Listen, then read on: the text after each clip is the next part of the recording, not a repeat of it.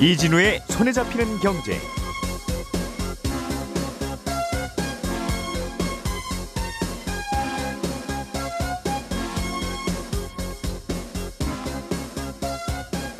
안녕하십니까 이진우입니다. LG전자가 만든 제품만 판매하는 LG 베스트샵이라는 어, 대리점 가게가 있습니다. 그런데 여기서 앞으로는 아이폰도 판매할 예정이라고 하죠. 그냥 그런가 보다 하고 넘길 수도 있는데 알고 보니 이 뉴스 뒤에 숨은 이야기들이 꽤 있습니다. 어떤 내용이 숨어 있는지 잠시 후에 자세하게 전해드리겠습니다. 한국은행이 최근에 우리나라 집값이 너무 고평가되어 있다. 그러니까 거품이 꽤 끼어 있다 하는 보고서를 발표했습니다. 어, 어떤 근거로 이런 진단이 나오는 건지, 혹시 우리나라만 이렇게 집값이 오르는 건지, 아니면 다른 나라도 비슷한 건지 오늘은 이 얘기도 좀 해보겠습니다. 은행들이 요즘 꽤 높은 이자를 주는 적금 상품을 내놓고 있습니다. 높은 이자를 준다고 하니까 소비자 입장에서는 일단 귀가 솔깃하긴 한데 은행들이 요즘 이러는 이유는 뭔지 그리고 요즘 나오는 고금리 적금에 가입하면 소비자들은 어느 정도 어, 이익이 생기는지 이 계산을 좀 해드리겠습니다. 6월 25일 금요일 손에 잡히는 경제 광고 듣고 시작하겠습니다. 오늘의 뉴스를 프로파일링 합니다. 평일 저녁 6시 5분 표창원의 뉴스 하이킥.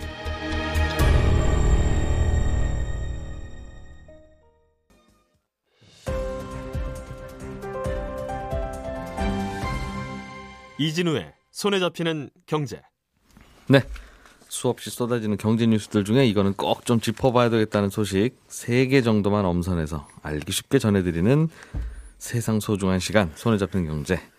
자, 김현우 행복자산관리연구소장 그리고 금요일의 목소리 안승찬 경제전문기자 손에 잡히는 경제 박세훈 작가 세 분 나오셨습니다. 어서 오십시오. 예, 안녕하세요. 자, 금요일의 남자 안승찬 기자가 준비한 소식 네. 들어보겠습니다. 재밌는 취재 해 오셨던데 네. LG 베스트샵이라고 하는 데가 LG 본사가 운영하는 그 LG 전자 제품들만 쭉 전시해 놓은 그렇죠. LG전자가 100% 지분을 가지고 있는 자회사거든요. 예. 근데 이제 어, 정식 명칭 하이프라자라는 회사인데 거기서 이제 운영하는 전자 판매점이 이제 LG 베스트샵인데 음흠. 당연히 LG 제품만 팔죠. LG 냉장고, 세탁기, 뭐 TV 등등등. 예. 거기다 이제 LG 스마트폰도 팔고 있었는데 LG가 스마트폰을 철수하겠다 이렇게 발표했잖아요. 예. 철수가 예정돼 있고. 그러니까 이제 매장에 빈자리가 좀 생겼는데 음흠. 여기다 이제 애플하고 이제 계약을 맺어서 애플의 아이폰을 좀 판매하는 걸 추진한다. 네. 이런 뉴스였고 물론 LG전자 공식 입장은 아직 정해진 바가 없다. 뭐 음흠. 이게 공식 입장이긴 한데 부인은 또 안 해요. 어. 그래서 사실상 굉장히 유력한 상황으로 지금 보이는데 아니 우리나라에서 파는 폰들이 네. 뭐 일부 수입하는 작은 점유율 갖고 있는 분들은 말고 네. 빼면 LG 아니면 삼성 아이폰 셋, 셋 중에 하나잖아요. 대부분 그렇죠. 네. 그런데 삼성 폰을 팔기는 두 회사의 관계를 생각하면 상상할 수 없고 어, 어, 어. 그렇다면 그 자리 빈 자리에 뭐 다른 그 샌드위치 가게 넣지 않을 거라면 아이폰 네. 팔겠네요. 그렇죠. 예. 제일 뭐 LG 입장에서 가장 유리한 전략이에요. 또 이제 아이폰인 또 충성적인 고객들이 또 있으니까 예. 아이폰 좋아하는 사람들이 매장 들렸다가 이렇게 둘러보고 LG 냉장고도 팔고 음. TV도 팔고 그럼 좋겠다. 뭐 이렇게 기대를 하는 건데 요즘 스마트폰 시장 점유율이 지금 삼성이 제일 높습니까? 우리나라만 삼성이 보면 제일 높습니다. 삼성이 압도적으로 높죠. 예. 그리고 애플이 높고 어, 이제 LG가 3인데 예. 이제 이게 의미 있는 변화가 아 LG 애플이 이번 어, LG하고 베스트샵하고 계약하는 굉장히 적극적으로 지금 알려져 있거든요. 왜냐하면 말씀하신 대로 스마트폰 LG의 스마트폰이 물론 3위지만 13% 정도 되는데 우리나라에서 우리나라에서 예. 이거를 삼성이 애플이 서로 가져가려고 지금 싸우고 있는 음. 그런 상황이에요. 왜냐하면 삼성이 63% 정도니까 압도적인 1위긴 한데 예. 지금 삼성의 경우는 스마트폰의 위기다 이런 얘기가 나오는 이유가 아, 파이, 5G 폰, 그러니까 제일 비싼 최신 폰들 있잖아요. 예. 여기에서는 애플이 삼성 훨씬 앞서 있습니다. 전 세계적으로도 1위고 네. 지금 점유율이 한 30% 이상 그래서 삼성은 애플의 절반도 안 돼요. 음. 4위쯤 됩니다. 전 세계 점유율로. 그러니까 아, 삼성 입장에서는 LG가 이번에 철수를 하니까 이참에 국내 시장이라도 음. 이걸 확실히 가져오자. 그래서 예. 요즘 뭘 하냐면 삼성은 LG 중고폰을 매장으로 가져와서 삼성폰 바꾸면 중고 시세에다 15만 원을 더 드립니다. 아. 이런 걸 요즘 그러니까 마케팅 LG 쓰던 고객이 삼성폰으로 바꾸시면 바꾸면, 15만 네. 원더 드릴게요. 그 점유율을 삼성으로 싹 가져오겠다 이 전략이에요. 음, 근데 예. 재밌는 게 애플도 삼성하고 똑같은 마케팅을 시작했거든요. 애플도 예. LG 스마트폰 가져오셔서 애플로 바꾸면 예. 중고폰 가격에 15만 원 더 드립니다. 이런 걸 똑같이 하고 있는데 아니, 쓰는 김에 좀 경쟁을 해서 10, 10만 원 주고 그래야 근데 7이나 이게- 18g부터 18 받고 20더 뭐 이렇게 이게 되지 이게 이게 전. 세계에서 애플이 한국에서만 유일하게 하는 거고 애플 역사상 다른 제품에 대한 중고폰 보상 정책을 한 건 애플 설립 이후 처음 있는 일이에요. 그러니까 그만큼 애플이 굉장히 이번 이 LG 점유율을 예. 애플로 가져오고 삼성이랑 경쟁하겠다 음. 하는 강력한 의지가 있는 건데 이제 여기다가 LG 베스트샵하고 애플하고 이제 손을 잡고. 음. 잡는 거니까 삼성도 꽤 긴장하고 있는 죄송합니다 분위기다 이렇게 알려져 있습니다. 그럼 삼성은 계속 긴장하고 계시고 네, 애플은 LG의 베스트샵에서 파시고 네. LG는 어차피 이제 팔 자사 제품은 없으니까 음. 뭐 그 자리에서 애플 제품 팔면 음. 뭐 그냥 그렇게 넘어갈 것 같은데 왜 말들이 많은 겁니까? 아, 이게 하나는 또 이런 게 있어요. 최- 그 2018년에 삼성전자 판매 대리점인 이제 디지털 플라자라는 삼성만 파는 대리점이 있고 예. 이 LG 베스트 샵하고 그 전국의 휴대폰 대리점 연합회 성격의 전국 이동통신 유통협회라는 곳이 있거든요. 네. 이 세 곳이 상생 협약이라는 걸 맺었습니다. 그래서 상생 협약이 뭐냐면 LG 매장은 LG 폰만 판다. 삼성 음. 뭐 당연한 거잖아요. 삼성 매장은 삼성 폰만 판다. 근데 고객들 입장에서는 네. 어 불편해요 사실은. 아, 부- 불편하죠 사실은 물론. 불편해요. 어. 가서 삼성 폰 아니면 LG폰 살려고 했는데 네. 둘다 있으면 좋은데 아니면 베스트샵 건너에 디지털 플라자가 바로 있든가.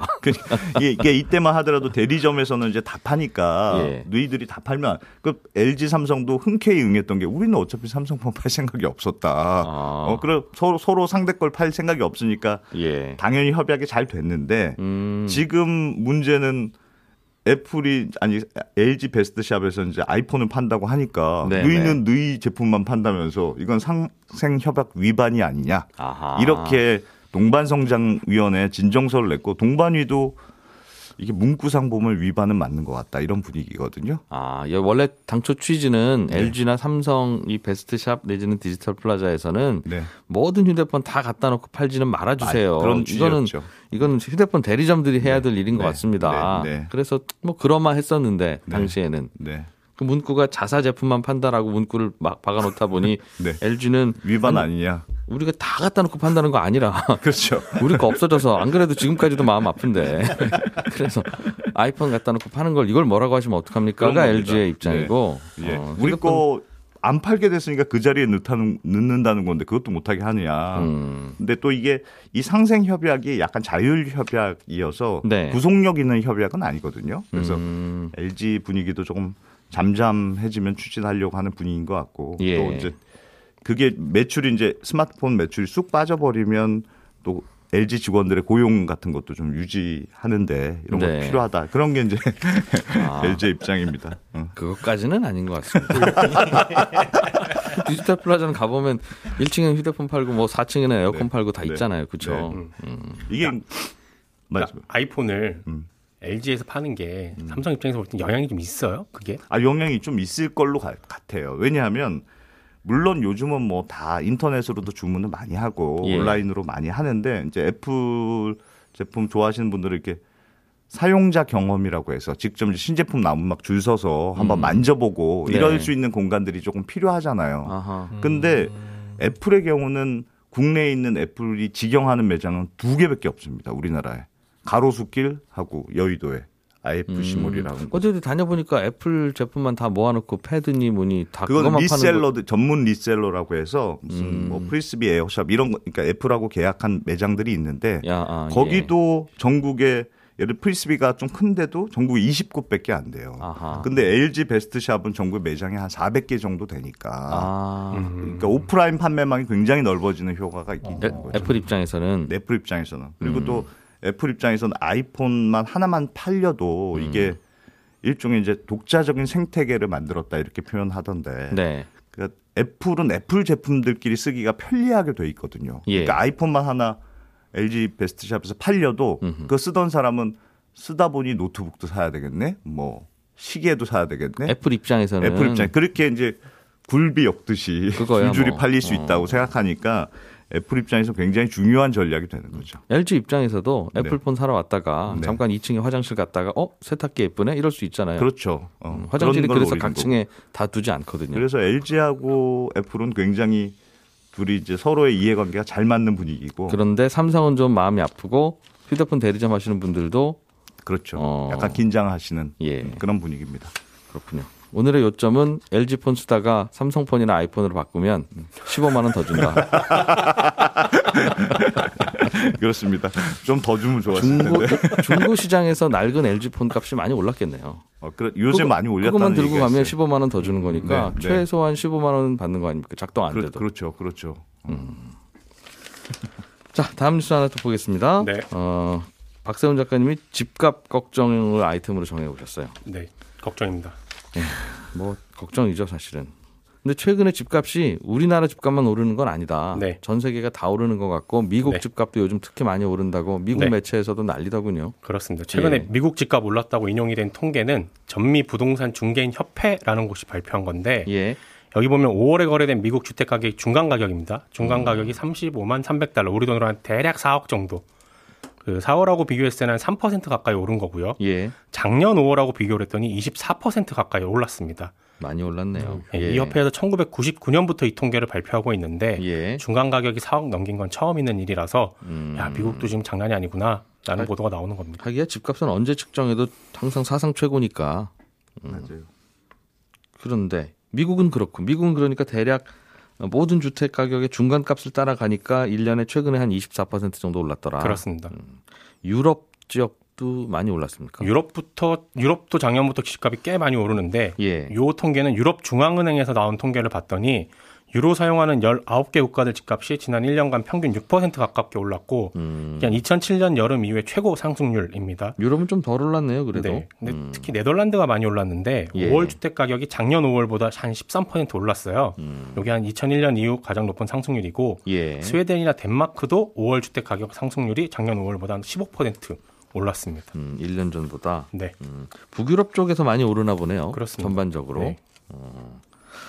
왜 오르는지 여쭤보면 나라마다 이제 상황이 다 다르니까. 그렇죠. 어, 원인은 다양한데 이유를 좀 꼽아 보면 뭐라고들 합니까? 공통적으로 꼽히는 건 있어요. 그러니까 예. 새로운 집에 대한 수요는 계속 늘고 있는데 또 나라들마다 중앙은행이 돈을 풀고 있잖아요. 예. 그리고 저금리 기조를 유지하고 있어서 싼 이자로 돈을 빌리기 쉬우니까 예. 어, 집 사려는 수요는 늘었다. 근데 공급은 잘 안 되고 있다. 음. 그렇기 때문에 시중에 돈은 많이 풀렸는데 부동산 공급은 안 되고 매물이 나오면 바로 팔리고 그러다 예. 보니 가격은 오르고 앞으로 또 오를 거라는 전망입니다. 그렇군요. 우리나라 통계는 어떻게 나오고 있습니까? 우리나라는 서울의 핵심 지역 아파트를 가지고 퍼센테지를 계산하는 거하고 네. 전국 집값을 또 계산하는 거하고는 수치들이 많이 달라서 네. 별로 안 올랐다고 주장하는 분들은 전국 집 다 갖고 와서 평균 내시고 네. 진짜 많이 올랐어요 큰일입니다 하는 데는 뭐 비싼 데만 보는 음, 서울의 새 아파트만 가지고 네. 어, 통계를 내시고 해서 어디 가운데쯤에서 좀 공평하게 평균 내주는 분이 없나 싶기는 했어요. 제가 한국은행이 며칠 전에 내놓은 통계를 보니까 예. 어, 이런 결론을 냈더라고요. 우리나라 집값이 서울을 중심으로 고평가됐다. 어, 소득이나 그동안의 집값 상승세랑 비교할 때 거품이 예. 꽤 끼어 있다. 음, 이걸 설명하기 위해서 활용한 지표가 연간 소득 대비 집값이 얼마냐라는 건데 예, 연봉을 하나도 안 쓰고 몇 년을 모아야 집을 살 수 있는가 이걸 본 겁니다. 요 지표를 본 거예요. 예, 서울 집값의 경우는 2012년에는 한 9년 정도 모으면 집을 살 수 있었는데 음, 지금은 17년이 걸리는 걸로 나옵니다. 지난 10년간 평균이 한 10년 정도 모으면 되는 거였는데 예. 꽤 많이 오른 거죠. 평균보다도 지금이. 요 통계할 때도 서울의 집값을 가지고 계산하려면 서울의 근로자로만 네. 통계를 내야 될 것 같은데 네. 집값은 서울 집값으로 하고 네. 근로자는 또 전국 근로자로 하면 야 이게 뭐 많이 모아야 되는구나라고 싶지만 또 서울의 핵심 지역에 사는 근로자들은 연봉도 많으니까 그렇죠. 한 저는 한 7년만 모으면 될 것 같은데요. 이런 분들도 있으시고. 또 그래서 이것도 참 통계를 어떻게 내느냐에 따라 맞아요. 계산이 막 고무줄이 되더군요. 그래서 이게 통계가 현상을 숫자로 설명하니까 굉장히 직관적이고 바로 이해할 수 있는데 예. 숫자 이면에 숨어 있는 다양한 원인이나 현상을 못 보여주기 때문에 이런 저런 허점이 좀 있긴 하죠. 음. 그러나 예. 그러나 그럼에도 불구하고 이런 통계들을 보면 그래도 어느 정도는 올랐구나라는 걸 대략은 짐작을 할 수 있는데 예. 그래서 한국은행이 걱정하는 거는 사실 우리가 연봉을 한 17년 모아야 서울에 있는 집을 살 수 있습니다. 요거보다는 예. 그 기간이 빠르게 늘고 있다라는 게 걱정인 겁니다. 그러니까 집값이 빠르게 오르고 있다라는 거죠. 요즘에 특히 네, 더 특히 더. 그건 그렇더군요. 네. 예. 그러니까 집값이 빠르게 오른다는 건 빠르게 오른 만큼 또 빠르게 떨어질 가능성을 높일 수 있기 때문에 걱정이라는 겁니다. 예. 어제 이주일 한흥 총재가 연내 금리 인상할 거다라고 또 한 번 얘기를 했는데 음. 앞으로 금리가 오르게 되면 빠르게 오른 집값은 아무래도 영향을 받을 수 없다라는 게 한국은행의 걱정인 거고 음. 나라의 경제가 성장을 하면 집값은 어느 정도 자연스럽게 오르잖아요. 예. 근데 그 나라의 경제 능력치 이상으로 오르는 게 문제예요. 마치 제가 밥을 먹는 건 굉장히 자연스럽지만 네. 제 소화 능력 이상으로 많이 먹으면 탈이 나는 것. 그래서 제가 털이 자주 나는데 정말요? 그렇습니다. 아무리 드셔도 탈이 잘 안 나. 탈 납니다, 저도. 네, 한국은행이 걱정하는 게 이거 같아요. 우리 경제 능력치 이상으로 지금 집값이 오르고 있는 게 걱정이다라는 거였습니다. 걱정이다. 네. 음, 참 집값은요. 저도 이게 하루 종일 이런 걱정 많이 할 거 아니겠습니까? 이 통계 저 통계 보면서 그러면 최근에 집값 많이 올랐다고 주장하시는 분들은 보면 2000뭐 8년 아 2017년 16년 이때부터 비교해 보면 5년 만에 얼마나 오른 거냐라고 하시고 근데 시계를 조금 더 키- 키워서 2000한 7, 8년부터 지금까지 약 한 13년 정도 재면 그건 또 그렇게 많이는 안 올랐어요. 그러니까 한, 한, 그 이번에 오르기 직전에 한 약한 7, 8년 정도가 거의 그냥 바닥에서 기었다는 뜻이고 네. 평균적으로 소득이 올라온 만큼도 이제 안 올랐다는 뜻이기도 하고 네. 또 반대로 최근 것만 보면 엄청나게 올랐어요. 무슨 세상에 이런 일이 다 벌어지고 있나 싶기도 하고 그런 게 좀 있죠. 어, 그런 것도 있고 국가 간 비교할 때 약간 재밌는 게 뭐냐면 예. 우리나라는 아파트 가격이 많이 오르다 보니까 아파트가 주로 있고 네. 다른 다른 나라랑 비교할 때 아파트랑 비교하는 경우들이 좀 있어요.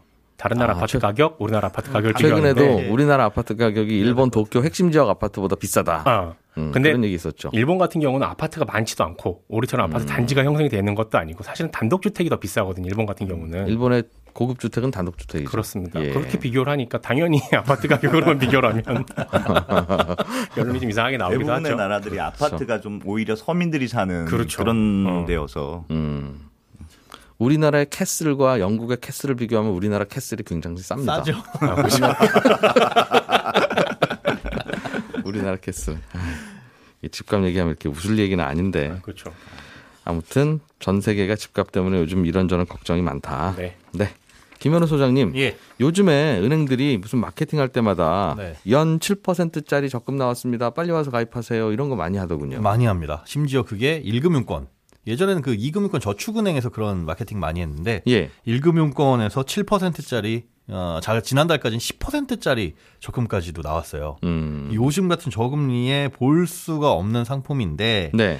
아, 자세히 들여다보면 기본 이율이 굉장히 낮습니다. 1% 혹은 뭐 0.7% 이랬어요. 그러면 7% 8%를 받으려면 해야 할 숙제가 많다. 많습니다. 그 숙제를 다 달성을 하면 이렇게 고금리를 받기는 하는데 음. 그 숙제가 뭐냐에 따라서 숙제의 난이도에 따라서 그걸 할 만하냐 하지 말 별로냐라는 게 예. 좀 갈리는 거죠. 음. 아 근데 재미난 거는 이런 이제 고금리 적금이 현재 1금융권 시중은행에서는 간간히 보이는데 네. 2금융권 저축은행 쪽에서는 오히려 어, 안 보이고 있습니다. 그리고 음. 예, 금리가 떨어지는 곳들이 많이 있어요. 특히나 그 CMA처럼 이 돈을 넣어놓으면 하루만 넣어놔도 이자를 주는 파킹 통장이라고 네, 부르는 네. 은행의 그냥 수시 입출금 통장. 음. 요게 이제 저축은행에서 에, 고금리 상품이 많이 나와서 활발하게 인기를 끌었는데 네. 그것들의 금리는 계속적으로 떨어지고 있습니다. 요즘 예, 요즘 많이 떨어지고 있어요. 보면 이제 저축은행은 아, 올해부터 새롭게 이- 이 적용되는 예대율 이 규제가 있거든요. 그걸 예. 이제 맞추기 위해서 예금을 늘렸어야 되거든요. 그래서 작년 말에 에, 그런 특판 상품을 굉장히 많이 팔았습니다.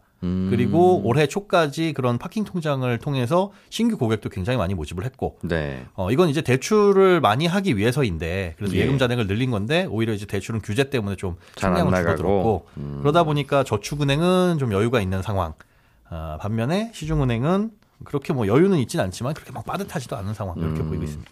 그래서 시중은행들이 우리가 자주 보는 은행들이 연 7% 8%짜리 적금 상품이 나오고 있다. 거기서 그렇습니다. 내놓는 이유는 적금 통장 가입 금액을 올리기 위한 고객을 늘리기 위한 겁니까? 아니면 고객들이 그 숙제하는 과정에서 네. 그 숙제가 무슨 카드 만들어서 좀 써야 되고 네. 뭐 그런 거 있죠. 후자입니다. 사실은 그게 더 큰 목적으로 보여요. 왜냐하면 음. 그거 딱 보면, 그러니까 우대 금리를 보면 은행이 원하는 게 뭔지가 보이잖아요. 어, 봤더니 이제 신한은행 같은 경우에는 어, 직전 6개월 동안 해당 신한카드를 사용한 이력이 없는 분이어야 되고, 음? 그러니까 아, 예. 기존 고객이 아니어야 아니거나 된다. 새로운 고객. 혹은 신한카드가 있더라도 6개월 동안 그걸 안 쓴 휴면 카드 있죠. 아. 네, 다시 좀 돌아오세요. 제발. 그동안 우리 싫어하셨던 고객만 대상으로 맛있는 적금을 드리는 그렇습니다. 거군요. 음. 그리고 오셔가지고 카드를 쓰셔야 되는데 이 적금 만기가 6개월짜리예요. 예. 그 6개월 동안 최소한 60만 원 이상은 쓰셔야 된다. 음. 그러면 아, 플러스 우대금리 한 3.5에서 4% 정도를 더 얹어주겠다 라는 적금에서? 거고요. 네, 그럼 이 적금을 한 달에 1억씩 갖다 넣으면 네. 그래도 한 6% 나오, 남으면 어 이자 많이 주는 바람에 엄청 좋죠. 예. 그런데 이런 적금의 월 최대 금액이 30만 원. 아 많이는 못 부는 거다. 네. 많이는 못 넣습니다. 넣고 예. 싶어도 못 넣는. 예. 뭐 우리은행 같은 경우도 이런 이벤트 많이 하는데 보니까 다들 이 카드랑 제휴가 되어 있습니다. 예. 음, 제휴가 되어 있고 아, 여기에서도 마찬가지로 그 만기 동안 1년 동안 누적 600만 원에서 네. 기존 고객 같은 경우는 1000만 원을 써야 우대 금리를 한 2에서 2.5%를 더 주는. 아. 그러니까 카드를 뭐 기존에 쓰셨던 분들이면 예. 그래 뭐 이거 쓸 수 있어 하는데 거기에 이제 조건이 달려 있는 게 기존 회원이 아니거나 음. 아, 안 쓰고 있었거나 이런 아니면 기존 회원은 더 많이 쓰거나 더 많이 쓰게 돼 있습니다. 야, 이제 아주 노골적으로 대놓고 단골 차별을 하네요. 그러게. 늘 오셨던 분이니까 오시는 게 안 반갑, 안 반갑고요. 안 오셨던 저분 오시면 저희가 혜택 드리겠습니다. 그렇습니다. 오히려 거꾸로 저 단골한테 잘해줘야 되는데 단골이 아니신 분들한테 더 잘해주겠다라는 건 이제 신규 가- 고객 모집이고 그다음에 그를 통해서 수시입 출금 통장에 잔액을 좀 늘리겠다라고 하는 게이 저변에 깔려 있는 거죠. 그럼 한 달에 30만 원까지만 넣을 수 있는 적금을 네. 만기는 6개월, 보통 6개월 그러거든요. 예, 6개월 6개월 이상도 붙지 말라는 거죠. 맞습니다. 신경 쓰이고 이자 많이 줘야 되니까. 그 실제로 계산해 보니까 예. 요즘에 저축은행에서도 3.5%짜리 적금을 쉽게 찾아볼 수 있거든요. 음. 그거와 따져 보니까 6개월짜리 30만 원씩 부으면 한 15,500원 이득이에요. 6개월 동안. 그리고 아. 1년짜리 상품도 있기는 한데 요건 한 41,200원 정도 세금 다 떼고 음. 그러니까 1년 동안 요거 더 벌기 위해서 카드사 옮기고 뭐 하고 부지런함을 하실 수 있는 이 숙제를 하시는 게 난 별로 부담 없어 하시는 분들은 하셔도 되고 음. 야 그거 어짜고 내가 지금 카드사 다 바꾸고 주거래 은행 바꾸고 뭐 이걸 해야 돼 하시는 분들 는뭐 굳이 큰 이익은 아니니까 것 같다. 어, 7%짜리 적금 해봐야 뭐 얼마 붙지도 못하고 짧게 보아야 되고 하는 게 있어서 그렇습니다. 그래서 요거 두 가지를 따져 보시고 선택을 하시는 게 예, 예, 더 유리하시겠죠. 그렇군요. 얼마나 은행들이 김현우 소장님 미워할까요? 아, 어, 죄송합니다. 기껏 이벤트 하나 만들었더니 그걸 다 계산하고 있고. 저는 잠시 후에 11시 5분에 다시 돌아오겠습니다. 손에 잡히는 경제 여기서 마무리하겠습니다. 이진우였습니다. 고맙습니다.